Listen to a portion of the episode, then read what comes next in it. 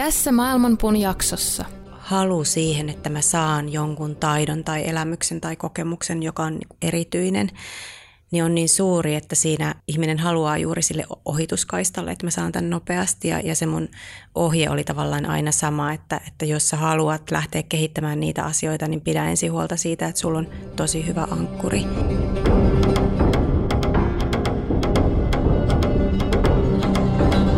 Maailmanpuun juuret ovat ylhäällä ja lehvästö alhaalla. Sen oksat levittäytyvät kaikkialle luonnonvoimien ravitessa niitä. Aistikohteet ovat sen versoja ja sen juuret levittäytyvät sitoen sielut niiden tekojen mukaisesti. Sen todellinen muoto ei ole näkyvissä tässä maailmassa, ei sen loppupää eikä alkupääkään.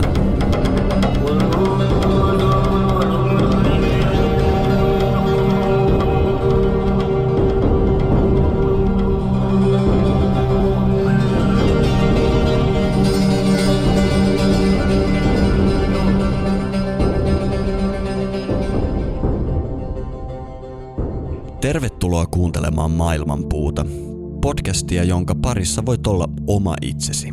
Minä olen joogaopettaja Miska Käppi ja kanssani studiossa on joogatutkija Matti Rautaniemi.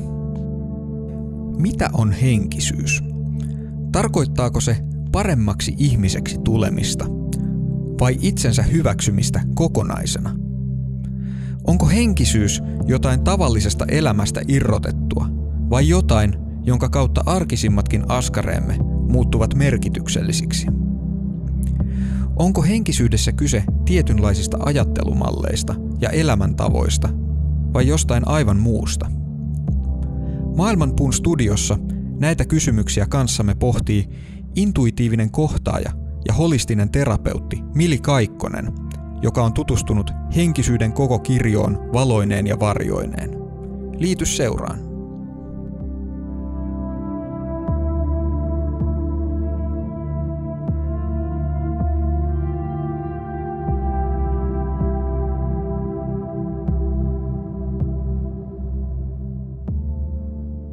Tervetuloa Maailmanpuuhun, Mili. Kiitos, ihan olla täällä. Tänään me ei itsekään ihan tiedetä, mihin suuntaan me ollaan menossa, mutta tarkoitus on puhua hengellisyydestä ja siitä kulttuurista ja jostain varmasti, mistä meillä ei vielä ole mitään hajua. Matti, sä toit meille tähän jaksoon tämmöisen hyvin erikoisen avauksen. Mä tästä katselen pöydän yli tota sun A4, jossa on mm. jonkunlainen sarjakuva eiköhän lähde siitä, että kerrot, että mikä, mitä sulla siinä on.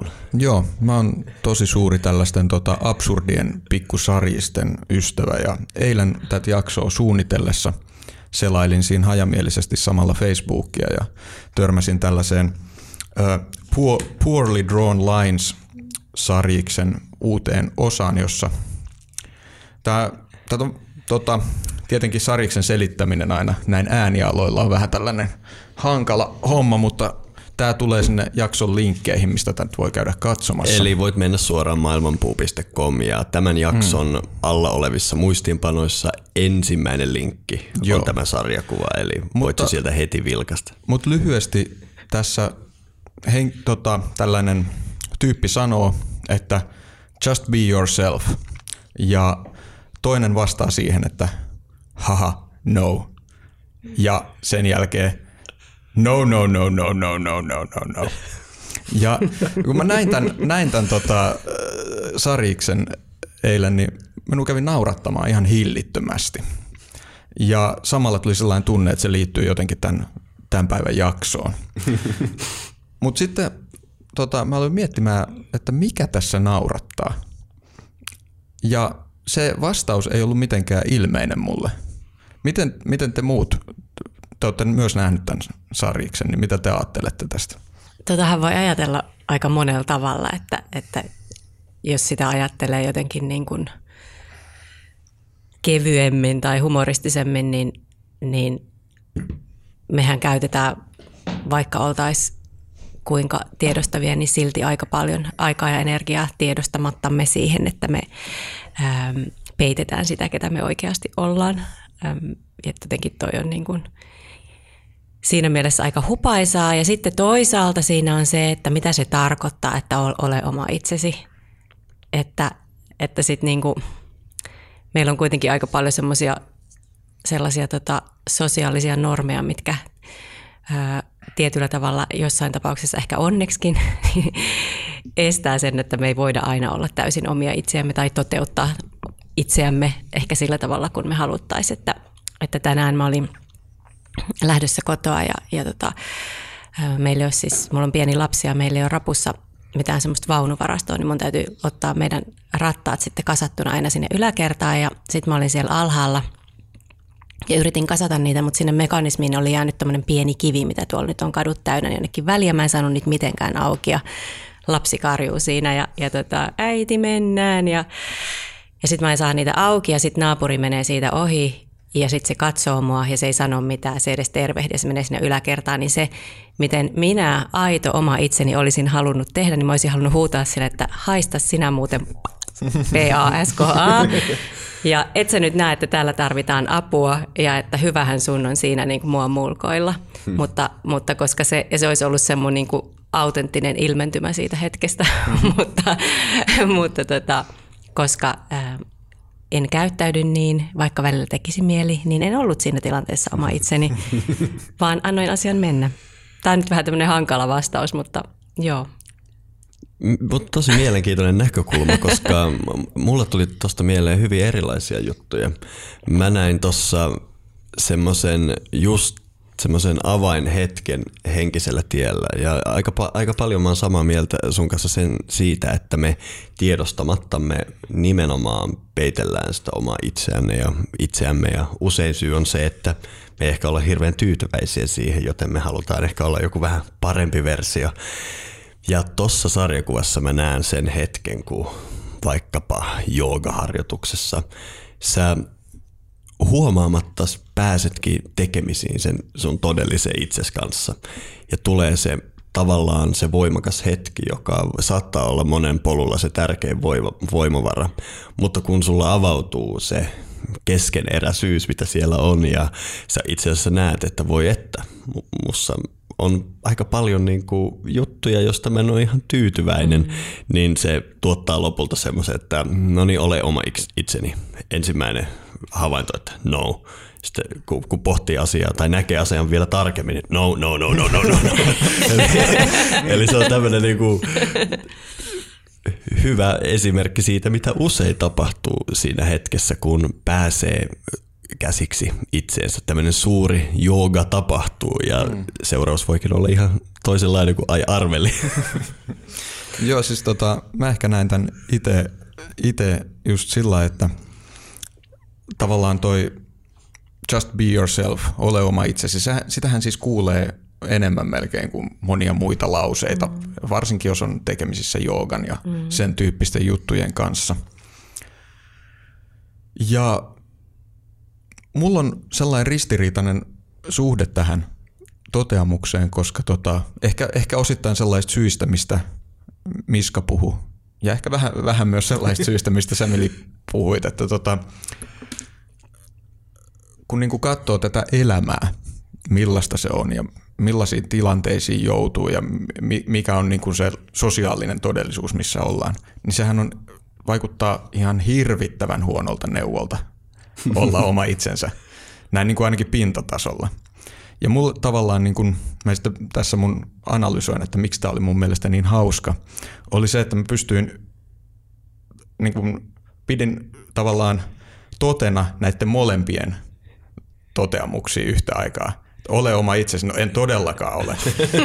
ne on niin kuin yhtä vahvana yhtä aikaa. Ja se, se jotenkin niin kuin vetos tässä. Mm. Joo, ymmärrän hyvin. Mm. Tämä oli mielenkiintoinen aloitus tälle keskustelulle, mutta eiköhän vähän selvennellä sitä, että ketä täällä pöydän ääressä oikein on. Milli, mahtavaa kun oot täällä pöydän ääressä. Haluaisitko se kertoa vähän sun taustoista ja miten sä oot päätynyt tämmöisiin asioihin, mitkä liittyy joogaan tai hengellisyyteen? Musta on tosi ihana olla täällä. Mä tuossa aikaisemmin sanoin Matille, että mä olin tosi iloinen, kun te pyysitte, koska mä fanitan teidän työtä ja pidän sitä tosi suuressa arvossa, että tosi kiva olla. Tota, toi on tosi hyvä kysymys. Tämä on nyt vähän tämmöinen just be yourself, no kuka se yourself on. Että mä, mä tota, olen tehnyt tosi paljon kaikenlaisia asioita ja tällä hetkellä jotenkin on vähän sellaisessa kohdassa, mikä tuntuu tavallaan hyvältä ja tavallaan myöskin semmoiselta isolta kysymysmerkiltä, että, että mulla ei ole semmoista isoa vastausta ehkä siihen, että, että mm, mikä tästä eteenpäin mun suunta on tai, tai minkä muodon se ottaa, vaikka edelleenkin toimin näiden asioiden parissa. Mutta tota, mä oon siis ähm, ehkä semmoinen 15 vuotta sitten niin alkanut tutkimaan mm, henkisyyttä ja, ja mulla se lähti semmoisesta tosi suuresta jotenkin omasta ahdistuksesta tai, tai sellaisesta, niin kuin, että mä en voinut hyvin ja, ja mä ehkä niin kuin koin, että ne selitykset tai, tai äm, ne sellaiset mm, raamit, mitä mä itse keksin sille jotenkin semmoisella järjen tasolla, niin ne ei riittänyt. Ja mulla oli ollut siis ihan pienestä asti sellaisia kokemuksia, että, että ma- maailmassa on jotain paljon suurempaa kuin se, mikä on meille näkyvää ja, ja on ollut aina tosi herkkä aistimaan asioita ihmisistä ja ympäristöstä. Ja, ja tota, lähdin sitten tutkimaan näitä asioita ja, ja ensin ehkä tota, menin enemmän semmoista, mikä on aika monelle nykyään varmaan se New Age-reitti, että, että tuli äm, energiahoidot ja reikit ja, ja kaikenlaiset niin kuin enkelihommat ja muut. Ja, ja sitten tutkin kaikenlaisia erilaisia filosofioita ja, ja tota, jooga on ollut mun elämässä itse asiassa ihan lapsesta asti, koska mun äiti kävi aikoinaan joskus 80-luvulla ähm, niin ähm, Saarijärven joogaopiston joogaohjaajakoulutuksen ja, ja mä oon sitten kotona hänen kanssaan joogailu. Hän ei harmi kyllä enää hirveästikään joogaille, mutta, mutta et se on ollut semmoinen niin osa mun elämää, että se on semmoinen pieni osa. Mä en ole niin vuosiin tehnyt nyt semmoista tosi aktiivista harjoitusta, mutta teen kuitenkin melkein joka päivä jotain, ehkä vaan vartin, mutta kuitenkin. Ja tota, sitten on siis Aasiassa asuessani, niin, niin tapasin muutamia sellaisia ihmisiä, jotka oli vähän niin kuin sellaisia suunnannäyttäjiä mulle siihen, että ikään kuin sellaisia peilejä, jotka, jotka tavallaan vahvisti mulle sitä, sitä fiilistä, että, että näissä asioissa ja siinä semmoisessa ihmisyyden ja henkisyyden ja oman sielun ja mm, elämän tarkoituksen tutkimisessa on jotain semmoista, mitä mä voisin ehkä viedä jotenkin pidemmälle, koska se oli mun toive. Ja, ja sitten mä muutin Englantiin ja opiskelin semmoisessa College of Psychic Studies, mistä olette ehkä kuullut. Se on semmoinen vanha instituutio. Se oli ihan mahtava mesta. Hmm. Sain sieltä ihan hirveästi. En tee mitään niitä asioita, mitä opin siellä, mutta opin siellä paljon semmoisesta niin kuin perinteiden kunnioittamisesta. Ja, ja, ja se oli jotenkin tosi hienoa, että usean vuoden ajan niin siellä istui joka keskiviikko samat ihmiset tekemässä samoja asioita ja siinä tuli semmoisia siteitä, mitä edelleenkin niin kuin vaalitaan ihmisten kanssa. Mua kiinnostaa tosi paljon toi, koska mä oon kuullut siitä, mutta mä en oikein tiedä tarkalleen mikä se. Mulla joskus tulee mieleen, että se on vähän semmoinen jonkunlainen aikuisten tylypahka tai muuta. Eli kerro, kerro vielä lisää, että Siitä. mistä siinä tarkalleen on kyse? No mä en tiedä, mikä se meininki siellä nykyään on. Että se on uh, aika paljon varmasti muuttunut niistäkin ajoista, kun mä oon siellä ollut, että siitä on kuitenkin jo hetkinen, mikä vuosi nyt on? on jo kuitenkin reilusti yli kymmenen vuotta mhm. aikaa, kun mä oon siellä ollut. Mutta tota, siellä on siis eri alojen opettajia ja, ja sitten siellä on semmoisia niinku kursseja, ja sä meet opiskelemaan tiettyä asiaa tietyn opettajan alaisuudessa. Ja mä opiskelin siellä siis, mä olin medio-opissa siellä ja mun opettajana oli semmoinen – Saimen-niminen mies, joka on nykyään siis kuvataiteilija, että hän on, hän on tavallaan niin kuin siirtynyt muihin asioihin, mutta ää, ja me tehtiin siellä semmoisella hyvin perinteisellä medio työskentelyn harjoituskaavalla sitä, eli me istuttiin samoilla tuoleilla samassa järjestyksessä joka keskiviikko samaan kellon aikaa ja tehtiin siellä tietynlaisia harjoituksia, mihin liittyy vahvasti siis toki meditaatio ja, ja läsnäolo, mutta siellä siis kokeiltiin kaikenlaista niin kuin pöydän leijuttamista ja, ja transfiguraatiota ja, ja kanavointia ja, ja transsityöskentelyä niin kuin tosi turvallisessa ympäristössä. Et se, oli, se oli hieno kokemus tosi hieno kokemus. Minkälaisia muita aiheita tai tieteen haaroja siellä voi oppia? No siellä on ihan, äh, en tiedä siis nykyään, mä en ole nyt enää hirveästi ollut kartalla, mutta siihen aikaan siellä oli ainakin siis ihan tällaista energia parantamishoitamistyyppistä. Siellä oli mun mielestä homeopatiaakin jopa. Sitten oli äm, jotain tällaisia ihan perusselvänäköisyysjuttuja. Sitten oli mm, tämmöisiä kanavointikursseja tai koulutuksia. Sitten oli ihan erikseen niin kuin transsityöskentelyyn liittyvät jutut. Sitten oli jotain tämmöisiä ähm, enkeli, äh, entiteettityyppisiä juttuja. Mitäköhän mä vielä muistelisin sieltä. Mutta se oli tosi paljon kaikkia erilaisia ja se pointti siinä tavallaan oli se, että siellä oli usein semmoisia ähm, niin ikään kuin esittelykursseja, mitkä oli avoimia kaikille ja sen jälkeen sitten, jos sä halusit jatkaa, niin sit sut haastateltiin, että mitkä on ne sun motiivit ja mitä sä haet sieltä ja, ja mitä varten sä oot tekemässä sitä ja muuta, että, että ei sieltä mitään tutkintoa varsinaisesti saanut, mutta tosi paljon kyllä semmoista evästä, mitä edelleenkin, edelleenkin niin kuin jollain tavalla arvostaa, vaikka niitä asioita ei teekään. Hmm. Tuo on mielenkiintoinen oppilaitos ja se, niin kuin mainitsit, se on, sillä on pitkät perinteet, se on perustettu 1800-luvun lopulla. Joo, ja, ja kuka sen on perustanut on myös tosi mielenkiintoista. Kuka se oli? Se on siis äh, toi Arthur Conan Doyle. Aivan, joo. Aha, joo. joo. joo. Tämä itse asiassa mä törmäsin just tähän. Joo. Se on miele- mielenkiintoinen juttu, eli Sherlock Holmesin kirjoittaja ja muutenkin tunnettu tota, tällainen kirjailija. Joo, mä en totta puheen tiedä, mitä se Arthur Conan Doyle teki Sherlock Holmesin lisäksi, mutta oliko hänellä tämmöinen niin kuin syvempi, hengellinen, jonkunlainen harjoitus myös? Voisi kuvitella ainakin tämän oppilaitoksen perustamisesta, mutta en tiedä tosiaan yksityiskohtia. Ähm, mun pitäisi tietää, mutta pakko sanoa, että mäkään en tiedä. Siis tiedän sen, että hän on ollut kyllä mystikko, joka on tutkinut hyvin monia myöskin niin kuin varjoisampia polkuja, että, mm-hmm. että on ollut hyvin. Hmm, niin kuin, ja myöskin tutustua. tavallaan kutonut niitä siihen kirjalliseen työhönsä, niitä elementtejä aika paljon.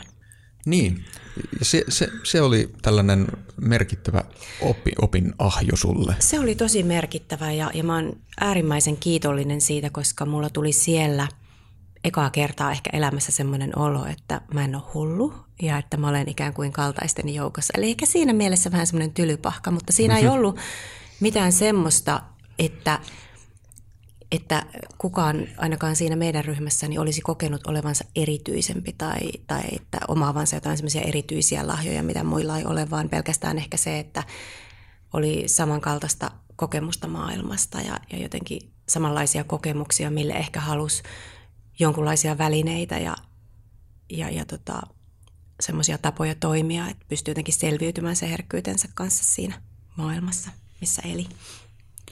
No miten sun tie jatku sieltä opistosta? Otitko sä niitä uusia näkemyksiä käyttöön vai oliko se enemmänkin semmoinen, että sä vilkasit sinne ja sait huikean kokemuksen, mutta tiesit jo heti, että tämä ei välttämättä kuitenkaan ole mun juttu harjoittaa näitä? No tota, mä siis olin jo siinä vaiheessa, kun mä siellä siellä aloitin, niin olin jo ottanut vastaan asiakkaita jonkun verran, niin ihan tämmöisissä reiki-energiahoitotyyppisissä, mitä mä en ole myöskään siis tehnyt enää vuosiin. Ja, mm. ja mä olin siinä, siinä vaiheessa jo kokenut, että, että aina niin kuin tuli tavallaan, mulla tuli semmoinen olo, että siitä ihmisestä, että se tavallaan antoi itsensä mun jotenkin nähtäväksi tai luettavaksi ja että siinä aina nousi esiin semmoista tietoa, minkä mä sitten jaoin niiden ihmisten kanssa, mutta mä jotenkin koin, että tota, että se mediohomma ei ikinä itse asiassa ollutkaan mun juttu ja mä tiesin sen jo silloin, kun mä olin siellä, mutta mä tykkäsin siitä opettajasta niin paljon, että se, se tuntui tärkeältä, että mä sain olla niin kuin hänen opissaan, vaikka mä tiesin, niin hänkin tiesi, että se ei ollut välttämättä se, mihin mä olisin halunnut suuntautua, mutta hän tuntui niin oikealta ihmiseltä, että mä jotenkin koin, mä opin hirveästi siitä semmoisesta turvallisesta työskentelystä ja opin myöskin kunnioittamaan semmoisia vanhoja perinteitä, mitkä ei välttämättä tunnu mulle omilta, mutta mitkä on kuitenkin tosi arvokkaita ja osa myöskin meidän historiaa ja on edelleenkin. Ja tota, tein jonkun verran sitten ihan sellaisia selvänäköisyyshommia, mutta sitten mä aloin jotenkin kokemaan, että, että se ei jotenkin riitä ja mä koin vähän semmoista turvattomuutta myöskin niin kuin asiakkaiden kanssa, koska mä olin kuitenkin tosi tietoinen, olin siis siinä vaiheessa jo itse käynyt terapiassa pitkään ja muuta, että, että kun ollaan tekemisissä tosi sellaisten herkkien ja arvokkaiden asioiden kanssa ja ja kun ihmisillä on hätää ja ihmiset haluaa vastauksia, niin siinä täytyy olla tosi tarkka ja tosi jotenkin semmoinen niin kuin, täytyy olla sellaiset välineet, että pystyy turvallisesti kohtaamaan ihmiset ja myöskin vähän katsomaan, että, että milloin ihminen voisi ehkä tarvita jotain toisenlaista apua. Ja menin sitten semmoiseen holistiseen terapiakouluun, jossa sitten opiskelin semmoisen holistisen, siis se on semmoinen holistic counselor, se ei ole Suomessa millään tavalla tunnistettu titteli, mutta se oli semmoinen kolmevuotinen koulutus myös, missä sain sitten semmoiset niin kuin terapeutin paperit ja se tuntui jotenkin tosi hyvältä, että se oli myös tosi arvokas, arvokas koulu, että siellä opeteltiin ihan semmoisia perusterapeuttisia taitoja, ihmisten kohtaamista, rajojen vetämistä, sitä, että miten, miten tavallaan asiakastyössä sä huolehdit itsestäsi ja miten tärkeää on huolehtia siitä omasta prosessista samalla kun työskentelee asiakkaiden kanssa ja niin edelleen. Hmm. Joo. Oliko siinä joku niin kuin tarkempi teoriapohja vai perustuiko se enemmänkin tämän vuorovaikutuksen niin kuin tutkimiseen vai oliko siinä joku tietty, tuskin nyt mikään psykoanalyysi tai muuta, mutta jotain tämmöistä teoriapohjaa? Ää, no siinä ei ollut mitään semmoista tiettyä koulukuntaa, Joo. mitä se olisi edustanut, että siinä oli ää, eri alojen asiantuntijoita, jotka sitten toi sitä omaa osaamistaan sinne, että siellä tavallaan vähän niin kuin dipattiin erilaisiin teorioihin, että että tota, äm, aika paljon ihan niihin sellaisiin, mitkä on niitä, niitä sellaisia terapiatyön kulmakiviä, eli tavallaan semmoinen niin kuin rajojen asettaminen, asiakkaan kohtaaminen, ihan sellaiset niin kuin tietynlaiset asiat, mitkä on tosi tärkeitä sellaisessa työssä. Esimerkiksi se, että miten sä ilmaiset asiakkaalle sen, että hän on tullut kuulluksi ja sä ymmärsit hänet oikein ja tällaisia peruspalikoita. Mutta sitten tutkittiin erilaisia siis, äh, mulla tulee, mikä tämä nyt on suomeksi, Kogni- kognitiivi, äh, siis CBT, mikä se on suomeksi, Cognitive Behavioral en mäkään tiedä sitä suomeksi. Siis, joo, ei mulle tule käännöstä mieleen myöskään, mutta Joo, CBT ja sitten therapy. käytiin siis mm. jonkun verran mm. siis transaktionaalista analyysiä ja, ja tämmöisiä transpersonaalisia, mutta tosi paljon semmoista ihmiskeskeistä, että hyvin niin kuin humanistista, kaikkia humanistisia terapiamuotoja, psykosynteesiä, vastaavia käytiin läpi, mutta mihinkään ei niin kuin menty silleen syvemmälle siinä. Joo. Tämä taitaa olla nykyäänkin sun työssä vahvasti läsnä nämä opinnot vai kuinka on? Joo, on. Että mä oon tässä tota, vuosien varrella niin halunnut ehkä enemmän ja enemmän tavallaan niin kuin siinä työssäni niin riisua ne semmoiset mystiset elementit, että vaikka, vaikka mussa itsessä elää tosi vahvasti semmoinen ähm, usko tiettyihin asioihin ja elementteihin ja mä koen esimerkiksi luonnon mulle tosi, tosi vahvasti semmoisena tavallaan niin kuin henkisenä ohjaajana ja ja muuta, mutta että mä oon pitänyt ne tavallaan vähän niin kuin ulkopuolella siitä työstä, mitä, mitä mä teen ihmisten kanssa, että, että työskentelen intuitiivisesti ihmisten kanssa, mutta ennen kaikkea niin, että ihminen kohtaa ihmisen ja, ja tavallaan niin kuin autan ihmisiä siinä henkisen kasvun ohjaustyössä. Se on musta tosi hölmö sana, mutta kun joku titteli mm. pitää itselle keksiä, niin se nyt on se titteli, mitä mä käytän. Mm. Niin tota, autan ihmisiä ikään kuin kuulemaan sen, minkä he jo itse ovat tienneet. Eli, eli tavallaan niin kuin, ja ehkä enemmän mun työssä on kyse, kyse nykyään siitä, että, että autan ihmisiä elämään niiden kysymysten kanssa, mitä heillä on, eikä niin, että mä etsin heille niihin vastaukset. Ja se on ollut semmoinen tosi iso muutos, että musta tuntuu, että aikaisemmin ja vielä nuorempana kymmenen vuotta sitten, niin laittoi itselleen aika kovat paineet, että mun täytyy onnistua tässä työssä. Ja se onnistumisen mittari oli se, että, että asiakas sai vastauksen siihen kysymykseen, minkä, minkä kanssa he mun luo mm. tulivat. Ja nykyään mä ajattelen sitä ehkä jopa vähän päinvastoin, että, että elämä on aina täynnä kysymyksiä ja me ratkaistaan yksi ja sitten tulee seuraava. Että miten me löydetään semmoinen tapa hyväksyä se, että ne kysymykset ei koskaan lakkaa. Sä mainitsit, että sä työskentelet intuitiivisesti. Joo. Mitä tota, intuitio merkitsee sulle? Hmm, no mulle se merkitsee, tota kysytään multa usein ja mun on mahdoton määrittää mm-hmm. sitä ja sitä on tutkittu. Monet mua viisaammat on tehnyt siitä tutkimuksia ja ne on ollut musta tosi mielenkiintoisia lukea ja pohtia sitä, että mikä tästä resonoi mulle. Mulle se on tavallaan semmoinen sisäinen kompassi tai tieto, mikä on tavallaan niin kuin tiedon yläpuolella – hmm. tai tiedon ulkopuolella. Ja se oikeastaan menettää jollain tavalla osan siitä hienoudestaan silloin, kun sitä yritetään pukea sanoiksi. Mm-hmm. Hmm. Mä kysyin tätä osittain sen takia, että tämä intuitio kuten myös henkisyys ja monet muut tällaiset käsitteet on sellaisia, mitä viljellään nykyään tosi paljon, mutta tuntuu sitten, että niillä tarkoitetaan hyvinkin erilaisia mm. asioita. Et tuntuu, että intuitio esimerkiksi joskus viittaa ihan vaan tällaiseen niin kuin, tavallaan sellaiseen tavallaan, että ollaan tunt, niin kuin seurataan tunteita mm. Ehkä vähän kritiikittömästi jopa Joo, joskus. Joo, intuitiolla on mun mielestä mitään tekemistä emootioiden kanssa. Aivan. Niin. Tämä, tämä on mun mielestä niin kuin tärkeä huomio Joo.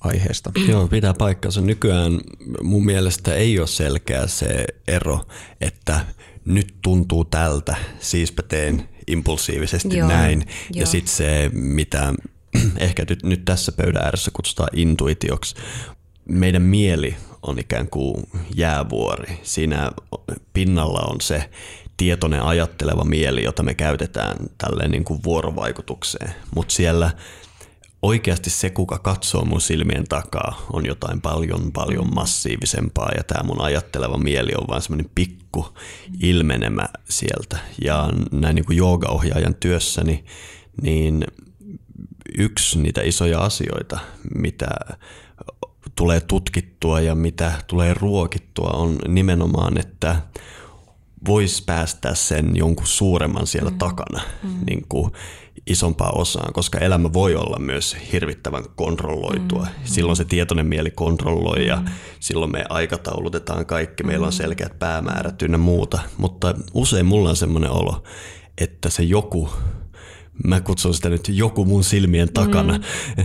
niin se näkee asiat niin paljon kokonaisvaltaisemmin kuin minä. Ja jos puhutaan vaikka joogaharjoituksesta, kun mä oon siinä asana-harjoituksessa joogamatolla ja ajatteleva mieli katoaa jonnekin, mm. niin se kuka silloin sitä joogaharjoitusta tekee, se on, se on sellainen, jonka läsnäoloa mun elämässä mä haluan viedä mahdollisimman paljon eteenpäin kun taas sitten ne tunnereaktiot ja kaikki tämmöiset, ne on jotain niin kuin, ne on yleensä lähempänä puolustusmekanismeja kuin mm. tätä intuitiota. Mitä mieltä saat tästä?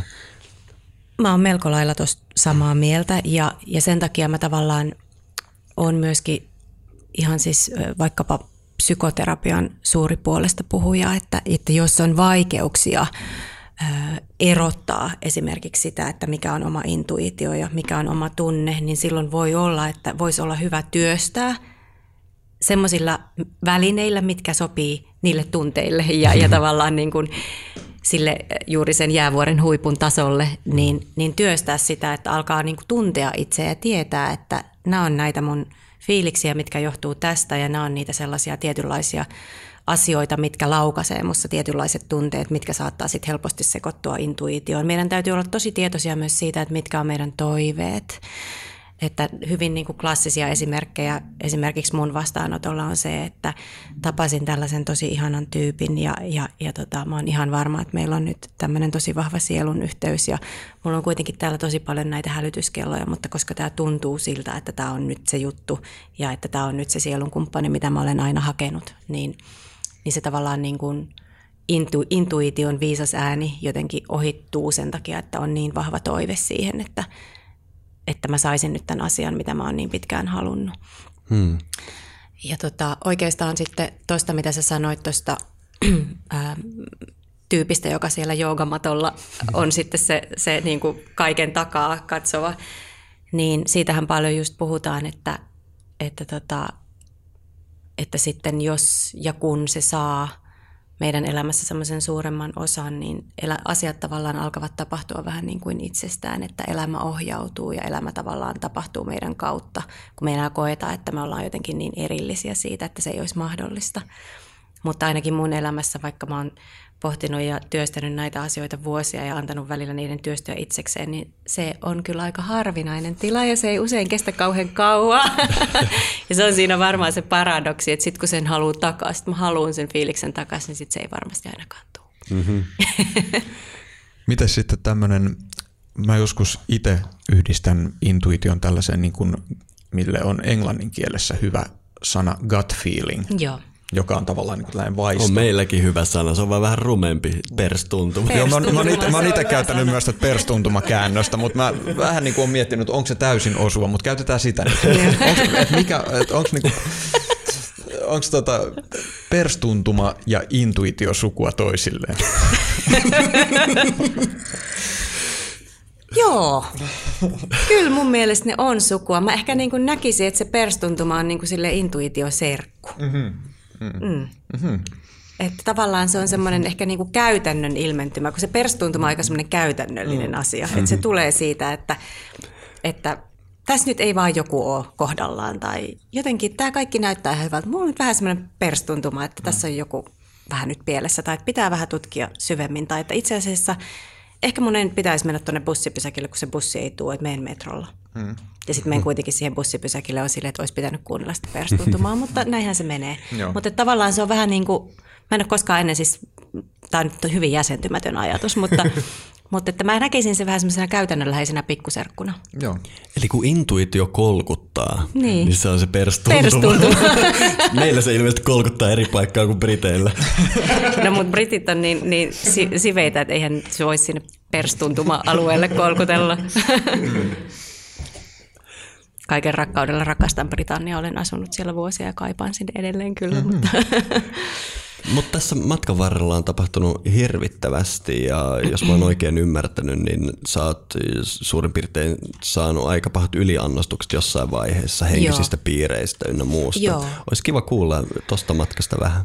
Joo, siis se on tavallaan niin kuin, mulla on tällä hetkellä semmoinen olo, että mä katson tavallaan sitä koko asiaa tai ehkä jopa niin kuin koko sitä kenttää, jos nyt sitä sellaiseksi voi kutsua, niin vähän niin kuin semmoisella kaukoputkella, että mä oon tosiaan ollut kaksi vuotta lähinnä hiekkalaatikon reunalla ja, ja tota, se on tehnyt mulle tosi hyvää, koska tietyllä tavalla mä näen myöskin sen mun oman kriiseilyn sen henkisen kentän, kautta, henkisen kentän suhteen vähän toisella tavalla nyt. Mä kirjoitan siitä aika paljon siinä mun kirjassa, nyt jos kirjoittaisin kirjan, niin se olisi hyvin toisenlainen, mutta sen taidan sanoa sen kirjan esipuheessakin, että todennäköisesti se olisi seuraavalla viikolla hyvin erilainen se kirja. Mm-hmm.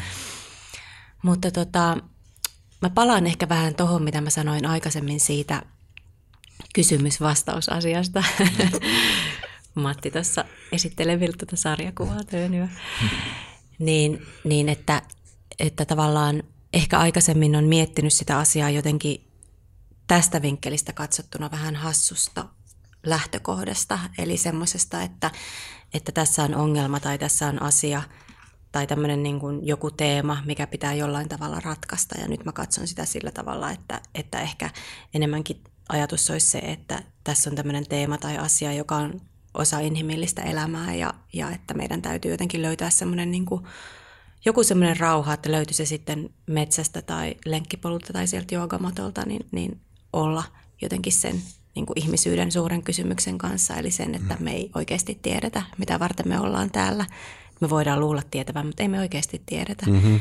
Ja, ja tavallaan se meidän niin kuin ajatus siitä, että mikä tässä on se koko pointti, niin voi, voi myöskin muuttua ja tulee muuttumaan tosi paljon ja muuta sellaista, mutta että, että mulla ehkä niin kuin ne kriiseilyt on li, riittynyt aika paljon semmoiseen Mm, mikä on tullut sen semmoisen tietynlaisen kaupallistumisen mukana. Ja siis mä sanon tämän nyt sillä tavalla lempeydellä, koska olen itsekin yrittäjä ja, ja niin kuin teen elantoni näistä asioista, että mä en väitä, että se on pelkästään huono juttu. Mutta että semmoisten, että kun halutaan niin kuin nopeita vastauksia johonkin tai, tai keksitään joku semmoinen versio niin kuin henkisyydestä tai hyvästä elämästä – mikä on niin kuin nopeasti kopioitavissa ja ostettavissa ja aiheuttaa usein ihmisille valtavia suorituspaineita ja ahdistusta. Että, että mä oon nyt tosi epäonnistunut, kun mä en pystykään ajattelemaan positiivisesti ja mua vaan pelottaa ihan hirveästi. Tai, tai että ää, mä kokeilin tätä ruokavalioa ja mulla tuli siitä vaan maha kipeäksi. Tai, tai että mm, mä jotenkin niin kuin yritän manifestoida elämääni hyviä asioita, mutta se ei vaan onnistu ja, ja mä en niin kuin edelleenkään saa sitä työpaikkaa, vaikka mä oon ollut jo viisi vuotta kotona.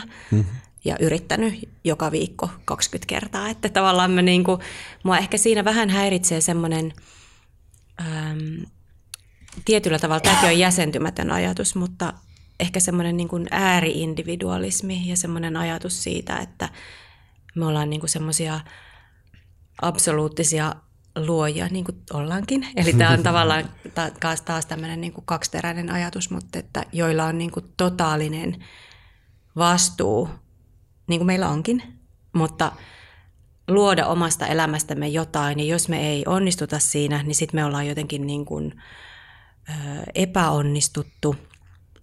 Tai sitten meillä on ö, vaan joku semmoinen karma nyt, että tässä elämässä ei nyt kuulu tapahtua näin, tai että tämä on nyt se sun sielun polku ja opetus, että sulla nyt kuuluu olla epäonnea rakkaussuhteissa, tai sulla nyt kuuluu vaan jostain syystä olla ö, huono terveys tässä elämässä. Että se jotenkin on vähän semmoista niin kuin tietyllä tavalla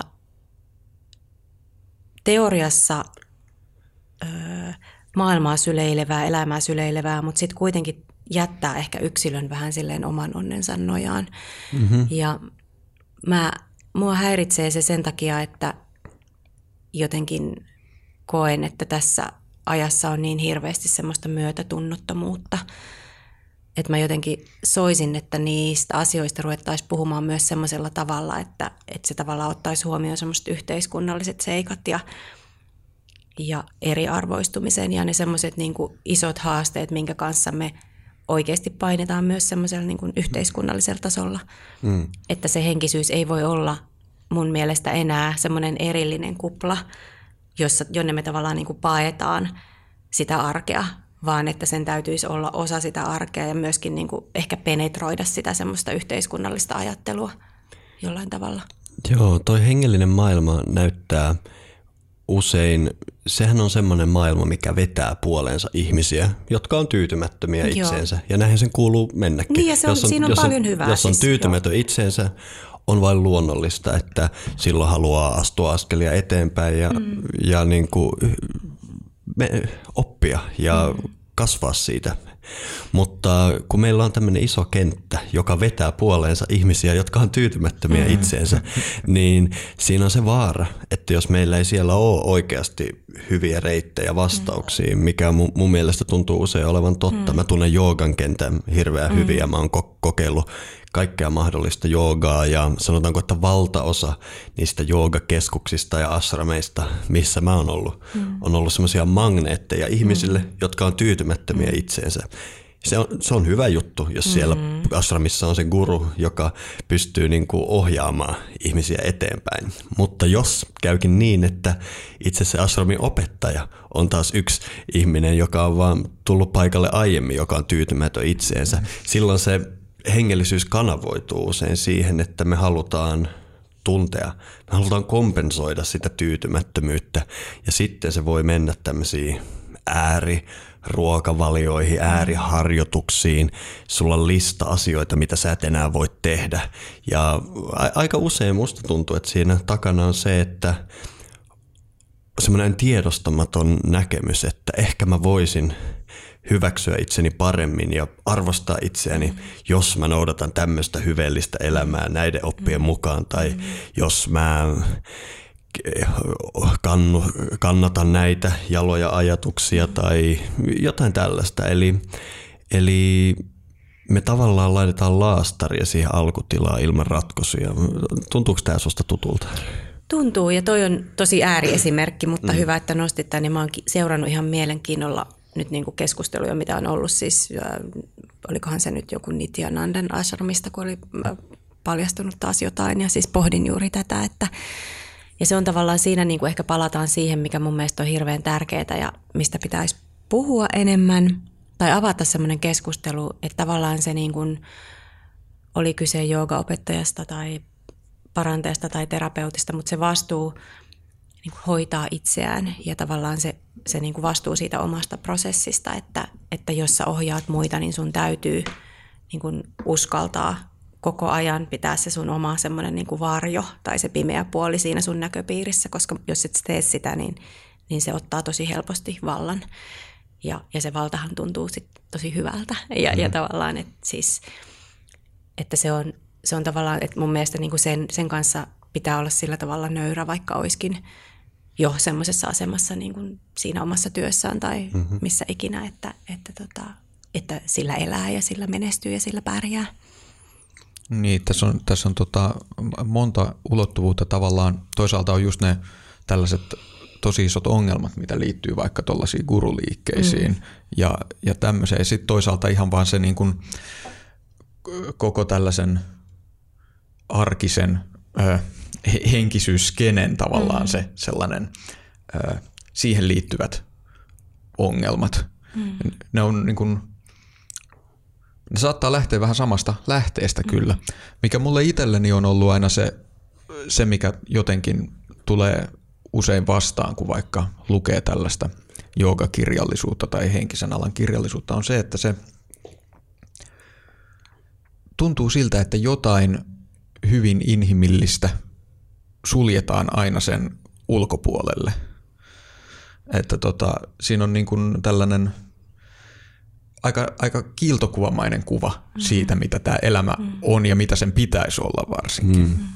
Ja kun varsinkin jos ollaan joogan piirissä, mä joogaopettajana saan tuntea tämän nahoissani aina kun mä tapaan uusia ihmisiä, koska usein uusilla ihmisillä on vaan se ennakkotieto minusta, että mä oon joogaopettaja.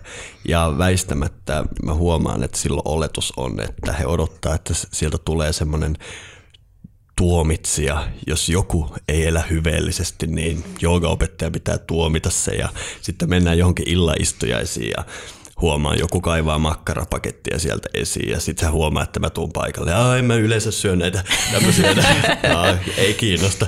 Ja sitten toinen niin kaivaa viinipulloa esiin, että en mä yleensä hirveästi juo. Come on, anna olla. Niin kuin, ja nyt mulle viimeisen, viide, viimeisen vuoden aikana on varmaan viisi kertaa joku sanonut tavattua muut, että olipa ihmeellistä tavata tämmöinen joogaopettaja. Sä olit ihan mukava tyyppi. ja mä oon alkanut hir- viime aikoina hirveästi miettimään, että mitä oikein joogamaailmassa tapahtuu. Niin tää on tosi, niin kuin, että siellä ilmeisesti niin kuin on äh, ihmiset jo lähtökohtaisesti olettaa, että siellä on hirveä kieltolista, mitä ei saa tehdä ja niin edelleen. Tai onko siellä vai onko se vain se mielikuva? Mä mietin, että siis mä, mun ystäväpiiriin kuuluu monia joogaopettajia, monet on sellaisia, että he myöskin pyytäisivät lasillisen siitä viinipullosta. Luojan kiitos, että mm-hmm. tavallaan ovat niin kuin hyvin, hyvin niin kuin inhimillisiä ja, ja niin sanotusti tavallisia ihmisiä. Mm-hmm. Mutta että, että onko se myöskin ehkä vähän sitä, että kun ihmiset alkavat tehdä jotain, mä itse ainakin tunnistan itsessäni sen, että, että siinä mun matkassa on ollut myöskin semmoinen niin kuin oikeamielinen ja hyveellinen vaihe, mikä on ollut varmasti mun ystäville siis todella rasittava, koska mä rakastin pelkästään kaikkia ja mulla ei ollut mitään pelkoja ja, ja olin siis ihan itse pyhyyden il- äh, ruumiillistuma. Että kuuluuko sekin siihen juttuun, että tavallaan halutaan ähm, niin vahvasti olla jotain, että se viedään jollain tavalla tosi pitkälle ennen kuin se viisari palautuu sitten ehkä taas johonkin siihen keskitielle, että Musta tuntuu, että tosi usein se menee niin, että kun ruvetaan tekemään joogaa, niin pitää tehdä puolentoista tunnin harjoitus kuusi kertaa viikossa, hmm. kunnes se sitten menee jossain vaiheessa siihen, että en jaksa ja kymmenen minuuttia päivässä on ihan hyvä. Mutta tota, hmm. en tiedä. Joo, se on varmasti semmoinen luonnollinen vaihe, mm. mikä usein tulee, kun lähtee johonkin. Mutta mulle on ollut hirvittävän hyödyllistä ymmärtää ne syyt siellä takana, mm. koska kun, kun mä tapasin nykyisen opettajan, niin mulla oli jo hirvittävän pitkä tausta niin kuin monissa joogakeskuksissa, jossa muuhun oli tarttunut vähän se, että pitää olla tämmöinen itsekuri ja pitää syödä näin ja näin. Ja sitten mun opettaja sanoi, että hei, nyt, nyt voisit lopettaa ton kokonaan. Että se, että sä kelailet vaikkapa ennen ruokaa, että mitä sä voit syödä ja mitä et voi syödä, niin sen vaikutukset sinne sun syvälle tiedostamattoman mieleen on paljon paljon vakavammat kuin kaikki se plussa, mitä sä siitä sun mm. kuriharjoituksesta teet. Että itse asiassa sä rakennat tuossa itsellesi neuroosia ja sä oot mm. täällä joogan parissa sen takia, että sä purkasit ne neuroosit. Mm. Ja tää oli mulle aivan uutta. Mm. Ja ja tähän liittyy niin moneen muuhunkin mm, elämäalueeseen. Mm. Mm. Mä en malta, malta olla siteeraamatta Carl Gustav Jungia, joka tota, usein mainitaan tässäkin podcastissa, ja joka varoitteli ö, vajaa sata vuotta, vuotta sitten eurooppalaisia ihmisiä ryhtymästä joogaan. Ja perustelu oli se, voiko mulla olisi se teksti tässä käden ulottuvilla, mutta ei ole, pitäisi siteerata ulkomuistista. Jung sanoi, että ihmiset ovat valmiita tekemään mitä tahansa, vaikka se olisi kuinka järjenvastaista, välttääkseen kohtaamasta omaa sieluaan. Mm. Ja sitten Jung luettelee, että he opettelevat kaikki joogan harjoitukset ja noudattavat tiukkaa ruokavaliota ja niin edelleen. Ja kaikki tämä, koska he eivät usko, että heistä itsestään voisi koskaan syntyä mitään hyvää. Mm. Ja tämä on mun mielestä niin kuin erittäin tarkkanäköinen havainto jo silloin, kun vasta jooga otti tavallaan ensi askeliaan lännessä. Joo, toi on mulle hyvin tuttu lainaus. Ja, Koska mä toistelen sitä Joo, ja, ja, me molemmat tunnetaan myös ihmisiä, muitakin ihmisiä, jotka toistelee sitä. mutta, mutta se on siinä mielessä tosi kiva lainaus, että se on harvinaisen niin kuin, tarkka analyysi mm. joogasta sata vuotta sitten, kun jooga alkoi muuttua. Tavallaan se ymmärrys niiden harjoitusten taustalla olevista tekijöistä alkoi hämärtyä ja ne kovat itsekuriharjoitukset mm. niiden itsensä vuoksi mm. alkoi dominoida joogaa, mikä oikeastaan se on ehkä muuttanut muotoa viimeisen sadan vuoden aikana, mutta se on pysynyt siellä. Toisaalta toi harmittaa mua toi lainaus, koska koska se tavallaan antaa olettaa, että, että nämä joogaharjoitukset, jotka sitten ehkä näkyy tämmöisenä hölmöinä itsekuriharjoituksina sitten viime vuosisatoina, että niiden juuretkin olisi siinä, että me halutaan paeta omaa itseämme, omaa sieluamme. Ja tässä mä oon hyvin eri mieltä. Mm. Mutta mut tässä täytyy muistaa se, että Jung siis nimenomaan puhuu tavallaan tässä länsimaisessa kontekstissa, missä tavallaan niin kun etsitään tällaisia – eksoottisia ratkaisuja siihen, jonka mainitsit tuossa, että me ollaan usein näiden asioiden pariin tullessamme tyytymättömiä itseemme. Mm. mm. Kyllä. Ja sitten päädytäänkin vaan laittamaan siihen päälle kauhean määrä kaikkea, kaikkia käsitteitä ja Juuri kaikenlaisia näin. uskomuksia. Mm. Ettei se näy se, mitä siellä alla on. No, no, no, no, no, no, no. Nimenomaan. Sitten tulee jotenkin tästä mieleen sellainen ajatus, että, että tietyllä lailla tota, meillähän on semmoinen käsitys, että tämäkin on vähän tämmöinen paradoksi, että, että meidän haasteet ja ongelmat on jotenkin uniikkeja ja, ja jotenkin se, että, että meidän, meidän kokema kipu ja, ja meidän haavat on jotenkin niin kuin syvempiä ja, ja vakavampia ja pahempia kuin toisten ja, ja tietyllä tavalla niin kuin tehdään niistä ehkä vähän semmoisia mitaleita, mitä me kannetaan. Ja, ja tiedän, että itsekin on syyllistynyt siihen ja, ja siihen Kukapa on ei. vaikea ja edelleenkin syyllistyn välillä.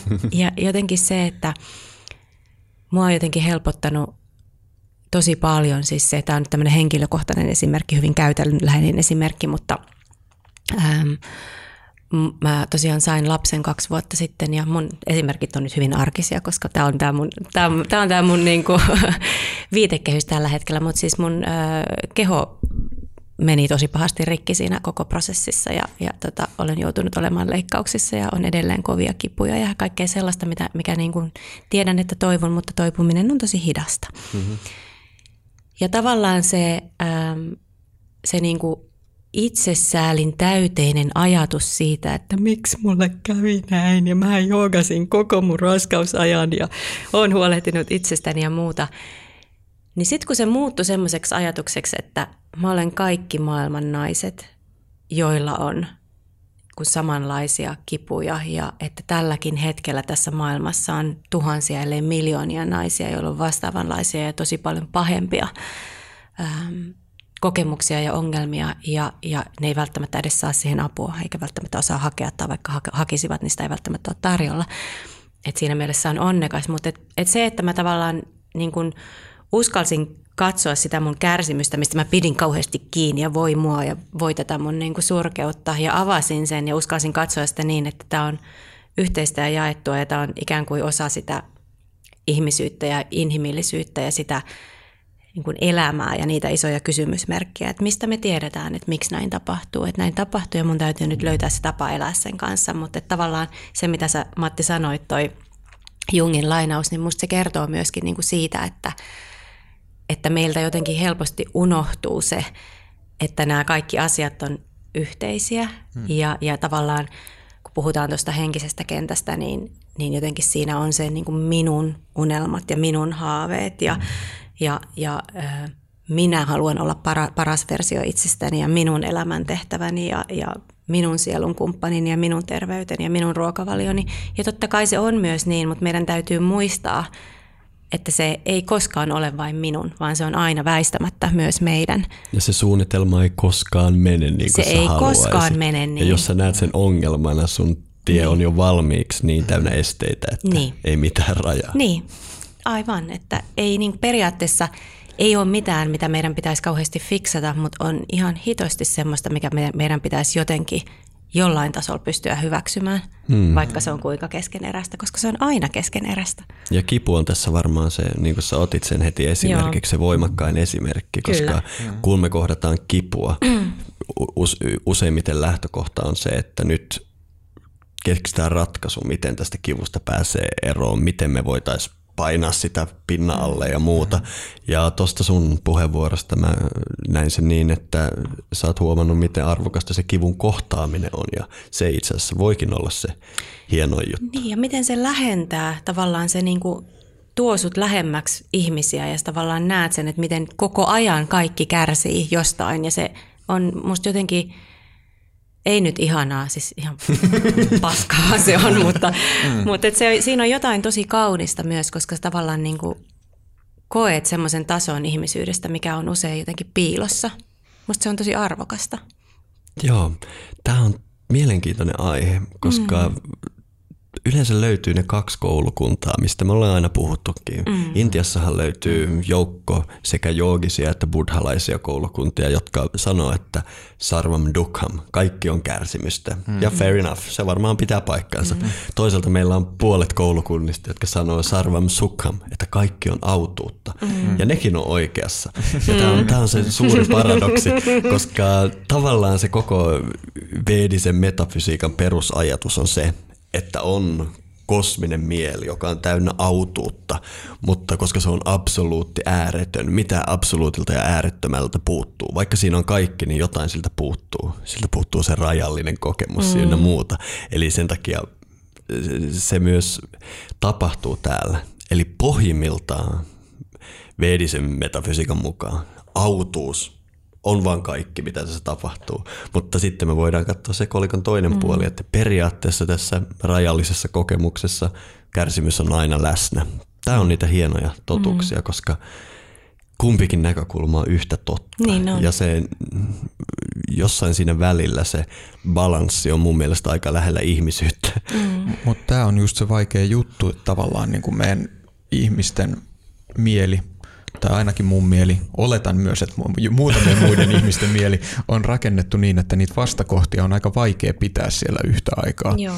Eli jos tota, ää, otetaan nyt tuo ajatus, että ole vain oma itsesi, niin siinä tulee ajatus, no se mun oma itsesi on siis hyvä juttu, niin kuin sellaisena kuin se on. Ja sitten kun sitä menee lähemmäs, niin sitten sieltä alkaa näkyä niitä puolia, jotka ei ole ihan niin miellyttäviä mm. välttämättä – ja sitten tulee että tämä onkin se paha juttu nyt tämä mun oma itse. Että ei, et, et tavallaan niin kuin siinä jatkuvassa ristiri, sen niin kuin ristiriidan sietäminen tavallaan, mikä mm-hmm. tulee siihen, että näkee asian molemmat puolet yhtä aikaa, niin se on jotenkin ehkä viimeinen asia, mitä, mitä vapaaehtoisesti haluaisi tehdä. niin, niin se on. Että tota, se on se vaikeus, mä luulen. Eli aina, aina yrittää juosta jompaa kumpaan suuntaan. Mm. Niin ja se on tavallaan semmoinen tosi yleinen ja, ja jotenkin usein kohdattu kysymys siis mun vastaanottohuoneessa, että, että ihmisillä on se tunne ja kokemus siitä, että, on, että heissä on juuri se joku suurempi tai joku semmoinen, että heillä on tavallaan se niin kuin kokemus siitä, siitä, siitä tota, isommasta ja viisaammasta ja siitä, joka näkee. Ja sitten se, että no mitä, mitä helvettiä tämä tarkoittaa käytännössä – et siellä mä oon siellä duunissa, jota mä vihaan ja, ja niin kuin ei siinä paljon nyt näkemykset auta, kun tämä oikeasti ei vaan niin kuin toimi tämä homma. Että vähän tulee semmoinen, että mua on huijattu. Mm-hmm.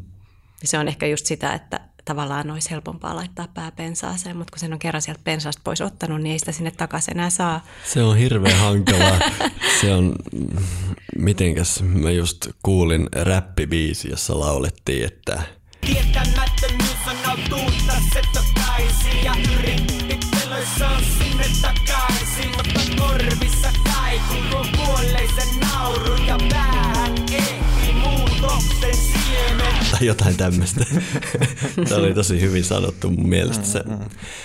Ja mun mielestä kun lähtee tälle tielle omalle matkalleen, joka ei ole vaan sitä yhteiskunnan tehtävää, se meidän valmis malli, vaan lähtee niin kuin seikkailemaan ja testaamaan omaa itseensä, niin mun mielestä siinä on se hauska kehityskulku, että alussa sä oot tyytymätön siihen tavalliseen arkiseen sisällöttömään elämääsi, sit sä lähdet tutkimaan ja sitten sä huomaat, että voi että, tämä on aivan massiivinen juttu. Mä en voi ottaa tätä sisään, niin mä luulen, että mä en selviydy tästä.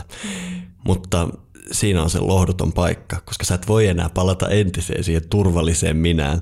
Ja toisaalta se hengellisen tien loppuun kulkeminen kuulostaa ihan hirvittävältä jutulta ja se on se ehkä se ensimmäinen kriisi kaikilla tässä matkalla. Mutta niin, voi, pitäisikö meidän mennä vielä vähän niihin sun kokemuksiin? Siellä oli kaikenlaisia mielenkiintoisia kriisejä. Mulle jäi mieleen, mä haluan kysyä sulta ehdottomasti kundaliinikriisistä. Ah, joo, joo, joo. Mä jotenkin, mä tein sen niin kuin, mä tein sen klassisen virheen, että en ihan ymmärtänyt ehkä, että minkä asioiden kanssa mä olen tekemisissä ja, ja mä tein ihan hirveästi liikaa ja ja se oli tosi mystinen juttu se kundaliinikriisi, koska, tota, koska siihen liittyi tosi vahvasti yksi ihminen. Monethan sanoo, että joku tietyn ihmisen kohtaaminen tavallaan herättää sen äm, energian ja, ja sitten voi käydä vähän hassusti. Ja, ja mulla, jos siinä nyt oli kyse kundaliinikriisistä, voi toki olla, että siinä oli kyse jostain muustakin, mutta jos nyt sanotaan, että siinä oli kyse kundaliinikriisistä, niin – voisitko ensin taustottaa että kuulijoille, että mikä on lähtökohtaisesti kundaliinikriisi? No se, miten mä sen ymmärrän, on se, että siis no kundaliini-energia, ehkä siihen voi laittaa jonkun linkin vaikka, mm-hmm, ei käytetä sitä, mutta, mutta tota, että tavallaan se äm, energia tavallaan vähän, se on vähän niin kuin, olisi semmoinen tosi kapea puro ja sitten siihen päästetään padosta semmoinen suuri joki, niin tavallaan mitä sille purolle tapahtuu, että, että tavallaan jos se kundaliini energia lähtee liian vahvana nousemaan, niin, niin se, se saa vähän samantyyppistä jälkeä aikaiseksi ihmisessä. Joo, mun mielestä tämä löytyy ihan niin kuin valtavirran psykologian diagnooseista nykyään, tämmöinen sponda, spontaani kundaliini herääminen. Ja Joo. siinä tosiaan niin kuin, ainakin niin kuin, mä itse ehkä rohkeuden olla näistä monista seikoista eri mieltä, mutta yleisesti ajatellaan, että se on tämmöisen selkärangan tyvessä nukkuvan energian spontaani herääminen. Ja jos ei se tapahdu hyvissä olosuhteissa yleensä ajatellaan opettajan äh, läsnä ollessa sopivassa paikassa, niin se voi muistuttaa hyvin paljon niin kuin sitä, että ihminen menettää vaan niin kuin ohjakset oman mieleensä ja sitten niin kuin sanoit, niin mielessä on tulvaa ja se voi ilmetä miljoonilla eri tavoilla. Joo. Mulla oli siis kaikkia sellaisia, ja mä oon kanssa pohtinut paljon sitä, että onko se niin, että se on siellä selkärangan tyvessä vai onko siinä vaan kyse jostain muusta, mutta en tiedä. Se on pitkä keskustelu Se on pitkä keskustelu ja mä en ole siinä asiassa ekspertti, ehkä mulla on se oma kokemus, mutta, mm-hmm. mutta tavallaan olen lukenut aiheesta toki paljon. Ähm, mutta mulla se siis ilmeni ihan sellaisilla tavoilla, että mun tuli siis kaikenlaisia fyysisiä oireita ja, ja tota, en pystynyt nukkumaan. Ja sitten mä näin, siis mulla oli koko ajan täällä niin kuin pään yläpuolella, oikealla puolella siis semmoinen valopallo. Vähän niin kuin mulla olisi ollut aurinko koko ajan tuossa ja mä olin siis, se oli yölläkin, että siis mm. siis siellä paistoi koko ajan aurinko. Se oli, kuulostaa ihan häröltä ja, ja, ja niin kuin luojan kiitos se ei enää ole siellä, mutta mä edelleenkin muistan, että miltä se tuntuu, että kun sä laitat silmät kiinni ja sulla on semmoinen olo, että, että se ei ole pimeä, että koskaan ei ole pimeää, kun se valo loisti siellä ja ja sitten mulla oli siis kaikki, että mä näin siis kaikki semmoisia näkyjä, jotka oli varmaan siis jotain en tiedä oliko joku laittanut mun ruokaan ehkä jotain sopimatonta. Mä tosiaan asuin Aasiassa siihen aikaan, mutta mm. että näin siis kaikenlaisia näkyjä ja, ja kohtasin kaikenlaisia entiteettejä, jotka, jotka sitten niin kuin puhui tietynlaisia asioita. Että vähän semmoinen niin kuin psykedeellinen kokemus ja sitten se oli myös tosi fyysinen kokemus, että mä laihduin ihan hirveästi ja, ja tota, voin tosi huonosti ja olin ihan semmoisessa jotenkin, että siinä niin kuin kävi semmoisilla porteilla, että joutui kohtaamaan tosi paljon semmoisia ihan fundamentaalisia omia pelkojaan ja kaikkea mm. semmoista, että se oli, se oli aika hurjaa. Siitä on nyt kyllä onneksi aika kauan aikaa. Joo. Enkä ole pitkään aikaa edes muistanut koko asiaa, mm. nyt kun nostit sen esille. Mä en sitä kirjassa hirveästi edes avannut muistaakseni. Mm. Niin, se, muistaakseni mainitsit sen vai ihan sellainen ohimennen. Mutta tämä on mielenkiintoista, koska tota, äh, mä oon kuullut monia tarinoita joita on kutsuttu tällaiksi kundalini-kriisiksi tai spontaaniksi kundalini-heräämiseksi ja tavannut monia ihmisiä, jotka on sen tyyppistä kokenut ja ne on aina ihan samanlaisia ne kertomukset. Eli siis kaikki, se, no valopalloa en ole ennen kuullut, mutta kaikki nämä tällaiset niin kuin, Mä muuten on. Fyys, fyysiset, fyysiset aistimukset ja joo. näyt ja tällaiset joo. ja ylipäätään se, mitä se tekee niin kuin koko systeemille. Ja se, että miten järjettömältä elämä näyttää. Mm. Mm. Että se että sä tavallaan niin kuin olet, vaikka työ, mä olin silloin vielä päivätöissä ja mä katsoin siis konttoria, mitä ihmiset teki sen. Siis siinä ei vaan ollut mitään järkeä, että mä voin mitenkään perustella sitä, että miksi mun pitää olla siellä. Ja... Mm. Joo, anteeksi mä keskeytin. Ei, ei, mä olisin Joo. vaan seuraavaksi kysynyt, että miten sä sitten tota, sait tämän hallintaa tämän tilanteen? No mä tota, tapasin yhden semmoisen ihmisen, äh, siis tällaisen, se oli tämmöinen kiinalainen, mä en oikein tiedä mitä se teki, mutta siis se oli semmoinen, silloin semmoinen kauppa, missä se myi tällaisia isoja tiibettiläisiä kulhoja ja kristalleja ja kaikkea. Ja se onnistui jotenkin sanomaan mulle semmoisella tavalla, aika semmoisella järeällä tavalla ää, tiettyjä asioita siis minun persoonastani. Että se jotenkin palautti mut, se niinku humpsautti mut takaisin siis tota, ei kauhean imartelevia asioita. Mm. Että se humpsautti mut takaisin tänne, kun mä jotenkin tajusin, siis jostain kuulin sen äänen ja tajusin sen, että, että, että tämä, ei, tämä homma ei ollut tässä, että mulla on aika paljon tässä, niin kuin, että ei ole ohituskaistoja. Mm. Että kun, se on tosi mielenkiintoista, mitä siinä tapahtuu siinä, kun oli tosi vahva se energia ja tosi vahva se kokemus siitä jostain semmoisesta ykseydestä ja henkisyydestä, niin, niin mulla ei ainakaan totaalisesti käynyt niin, että se mun ego olisi kadonnut, vaan että se oli kyllä edelleen siinä ja egollehan se on tosi hivelevää. Että mä myöskin näin sen niin kuin vaaran siinä, että sieltä oli niin kuin nousemassa semmoinen – I'm so special mm-hmm. tyyppinen. Et se oli siinä vaiheessa ehkä vähän alkanut laskea se energia, että sitten se nainen onnistui palauttamaan mut. Ja, et siinä oli sitten semmoisia onnellisia sattumia tavallaan, ja niinhän siinä usein sit menee, tulee, että tulee joku semmoinen tyyppi, joka heittää sulle sen ankkurin. Ja, mm. Mm. ja tota, et kyllä ne oli siis, se oli se ihan arki ja käytännön asiat. Ja se, että mä olin yksinkertaisesti siis niin sairas, siis fyysisesti niin huonossa kunnossa, että, että ei niinku et piti vaan keskittyä siihen, että oikeasti saa nukuttua. Ja, ja kyllä se tosi iso ö, juttu oli myöskin se, että jätti kaikki henkiset harjoitukset vähäksi aikaa. Että se, mitä siinä kundaliinikriisissä tapahtui mulle ainakin, oli se, että mun teki vaan mieli niin kuin lietsoa sitä ja kasvattaa sitä. Mm-hmm. Että teki mieli tehdä lisää sitä, mikä tavallaan niin kuin voimisti sitä energiaa ja sitten sitten tuli jossain vaiheessa semmoinen pieni niin kuin valaistumisen hetki, että ei tämä voi jatkua näin, nyt mun täytyy lopettaa mm-hmm. kaikki ja nyt mun täytyy vaan katsoa niin kuin tota, frendejä niin kuin hmm. pari vuorokautta putkea ja syödä pizzaa. Että Joo, just näin. Niin. Mä oon tavannut vuosien varrella hirveän monta ihmistä, jotka on mennyt tämän läpi ja mulla on tullut semmoinen orastava näkemys tähän. Mä voin ihan hyvin olla väärässä, mutta jaanpa se nyt kuitenkin. Se liittyy paljon siihen, että viimeisen vuosikymmenen mä oon opiskellut intialaista lääketiedettä ja praanan tiedettä, koko tätä, mitä ehkä nykyään kutsutaan energiasysteemiksi tai muuta. Ja näissä kundaliini tapahtumissa, kokemuksissa, kriiseissä, kaikkia nimiä sille annetaan.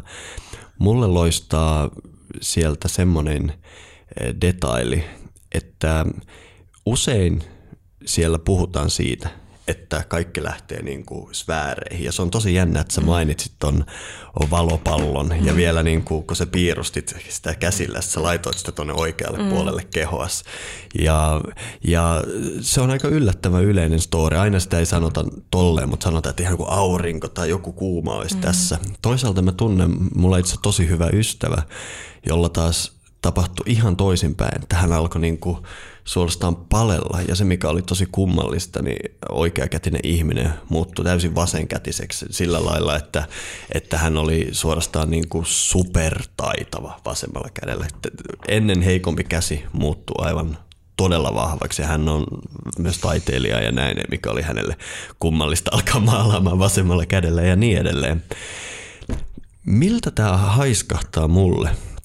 Tuntien tämän praanasysteemi tieteen enemmän tai vähemmän on, että sen sijaan, siis kundaliinihan viittaa siihen, että nämä tavallaan nämä kaksi pääkanavaa, Ida ja Sushumna, on täydellisessä balanssissa ja elinvoimana, eli siinä keskellä niin sanottu Sushumna-kanava on äärimmäisen hyvinvoiva, mitä sitten symboloi tämä kundaliini-käärme mitä mä, enemmän mä kuulen näistä kundaliinikriiseistä, se kuulostaa multa semmosesta, mulle semmoiselta voimakkaalta epätasapainon tilalta, mm, mm. että joko se auringon puoli lähtee aivan käsistä mm. tai se kuun puoli lähtee aivan käsistä. Ja kun se auringon puoli lähtee käsistä, mikä usein liittyy semmoisiin voimakkaisiin hengitysharjoituksiin, mitä ehkä mm. kutsutaan tulihengitykseksi mm. ja muuta, niin silloin siinä just tulee se, että mm. ollaan sfääreissä ja ja saattaa olla se hehkuva pallo siellä tai muuta. Toisaalta sitten, jos se kehon vasempaan puoleen, äh, puoleen äh, yhdistetty iidanadi tai kuun puoli lähtee käsistä, niin se taas menee semmoiseksi, että on hirveän vaikea jäsentää mitään. Sä oot mm. täysin siinä intuitiivisessa mm. moodissa ja näköjään myös vasen käsi voi alkaa dominoida ja tällaista. Mm. Eli mä en mieluummin ehkä enää kutsu sitä miksikään kundaliini heräämiseksi, vaan ainoastaan semmoiksi voimakkaaksi epätasapainotilaksi. Ja varsinkin kun kaikki ihmiset, joita mä tiedän, jotka on kokenut sen, niin paras lääke on ollut tyyliin pizza ja friendit mm, ja mm. unohtaa ne hengitysharjoitukset mm. ja joogaharjoitukset ja hiljalleen saattaa se tasapaino. Mm. Niin eli tota, tota, tota, tälle fysiologian tasolla kyse on niin kuin hermoston joko ylikierroksilla tai alikierroksilla no, se on yksi, mikä siinä näkyy. Me ny- mm. nykyään puhutaan hermostosta, mm. jooga ei puhu hermostosta, mutta meidän hermosto on myös luonteeltaan se, että meillä on se sympaattinen, aktiivinen aurinkohermosto ja parasympaattinen, passiivinen kuuhermosto. Eli epäilemättä se näkyy myös hermoston tasolla. Mutta varmaan itse sen prosessin kokijalle se, miten hermosto toimii, ei ole välttämättä se, se olennaisin, vaan se, miten koko ihmisen tapa olla maailmassa muuttuu, nähdä maailma ja se, se muuttuu hirvittävän hankalaksi, jos siellä on noin merkittävä epätasapaino. Sä varmaan pystyt siitä kertomaan paljon tarkemmin.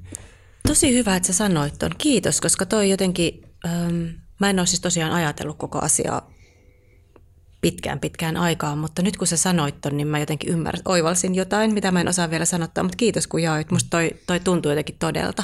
Okay. Tai jotenkin semmoiselta, että mä sain ehkä semmoisen selityksen, kun mä oon taipuvainen, vaikka mä oon toinen jalka hyvin vahvasti jossain näkymättömässä maailmassa, niin mä oon kuitenkin aika semmoinen käytännön ihminen. Ja mä mm-hmm.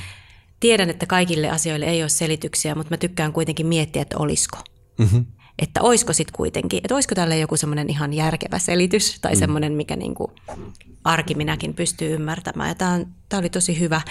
Ja mulla heräsi tuosta vaan niin kuin semmoinen, mä en tiedä mikä kokemus niillä ihmisillä on, joita te tunnette, mutta tota, toi selittäisi mun mielestä toi sun äm, hypoteesi oikeastaan senkin, että mulla esimerkiksi on, ö, ja mä oon hyväksynyt sen ja tiedän, että mulla tulee olemaan koko loppuelämäni ajan paljon töitä tehtävänä sen kanssa, että mun keho pysyy tasapainossa. Eli mulle mm-hmm. se suuri haaste on se, että mulla on fyysinen keho.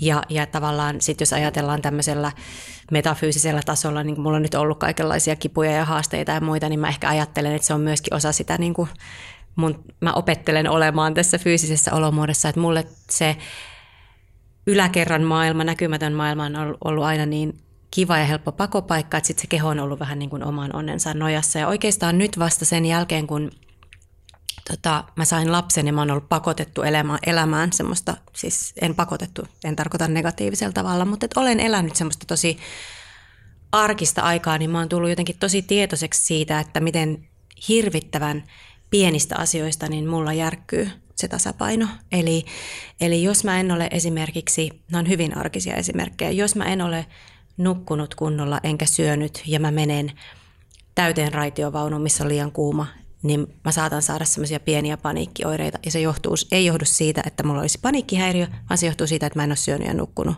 Ja silloin mun ei pidä mennä tuommoiseen tilaan.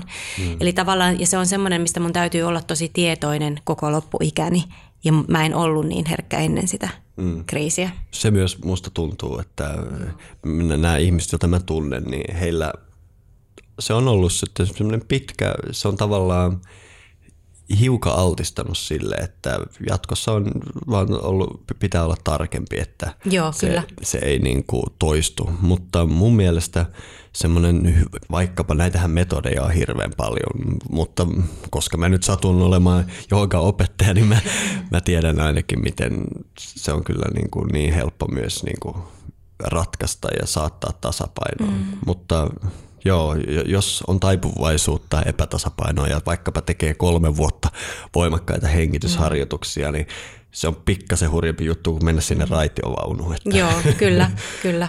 Että ei se ole ihme, että ihmiset reagoi. Joo. Ja ehkä tässä varoitus monille, että jooga on, monet joogaharjoitukset, varsinkin hengitysharjoitukset, mm. ne on niin kuin miekan käyttäminen, mm. että mm sillä on juuri oikea tapansa, mutta sillä voi käydä köpelösti myös.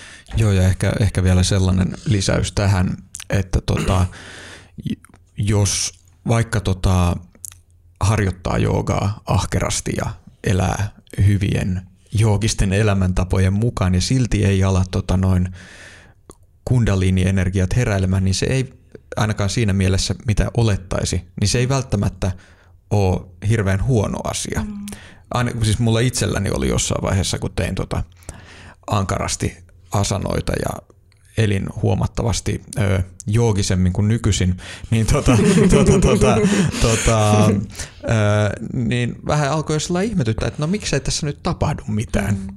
Ja nykyään ei sillä harmita, kyllä. Joo, se on hyvin vaarallista toivoa mm. jotain sellaista hullua hyppäystä, mm. valaistumiskokemusta, koska jos sellaisen saa, niin yleensä se tulee takapotkulla. Eli mä itse mm. noudatan näissä ja varsinkin kun ohjaan mm. ihmisiä tällä tiellä, niin vain sitä, että tasapaino on se, mm. niin kuin se ensimmäinen mm. prioriteetti ja sen jälkeen tulee kaikki muut, koska no mulla on niin paljon esimerkkejä itseni mukaan lukien mm. ihmisistä, mm. jotka leikkii näillä ja sitten päätyy mm. jompaan kumpaan epätasapainon suuntaan. Ja toi on itse asiassa pätee myös äh, mun ammattiin, että, että silloin kun mä käytin vielä näkijätitteliä ja, ja muuta, niin multa usein kysyttiin, että miten musta voi tulla näkijä, miten mustakin voi tulla näkijä tai että miten, että tavallaan se ihmisten niin kuin, äh, tai ei välttämättä kaikkien tietenkään, mutta usein se halu siihen, että mä saan jonkun taidon tai elämyksen tai kokemuksen, joka on erityinen, niin on niin suuri, että siinä ihminen haluaa juuri sille ohituskaistalle, että mä saan tämän nopeasti. Ja, ja se mun ohje oli tavallaan aina sama, että, että jos sä haluat lähteä kehittämään niitä asioita, niin pidä ensin huolta siitä, että sulla on tosi hyvä ankkuri. Eli miten sä nukut, miten sä syöt, miten sun psyyke voi, miten sun ihmissuhteet voi, miten sä voit. Että tavallaan se, se lähtee siitä ja silleen, että ja sillä tavalla, kun sitä lähtee rakentamaan, että oli kyse mistä tahansa, tai näin mä ajattelen, en tiedä mitä te ajattelette, niin silloin sä pystyt rakentamaan jotain, mikä on pitkäjänteistä ja pitkäkestosta, etkä tavallaan luo itsellesi semmoista mahalaskua.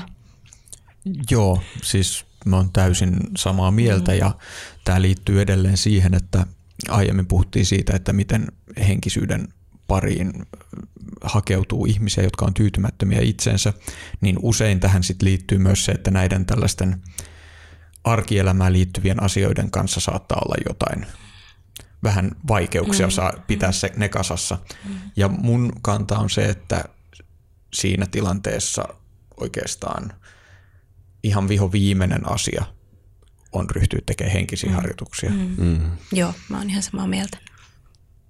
Mun mielestä tämä oli loistava lopetus meidän ensimmäiselle osiolle. Mä ehdotan, että pidetään tähän kohtaan pikku tauko ja sitten tehdään vielä pieni sukellus tonne maailmanpuu juuriin.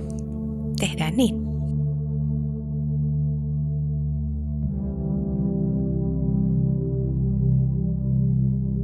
Maailmanpuun juurissa on tällä kertaa luvassa oivalluksia siitä, miten muiden näkemys itsestä saattaa vaikuttaa myös meidän toimintaan.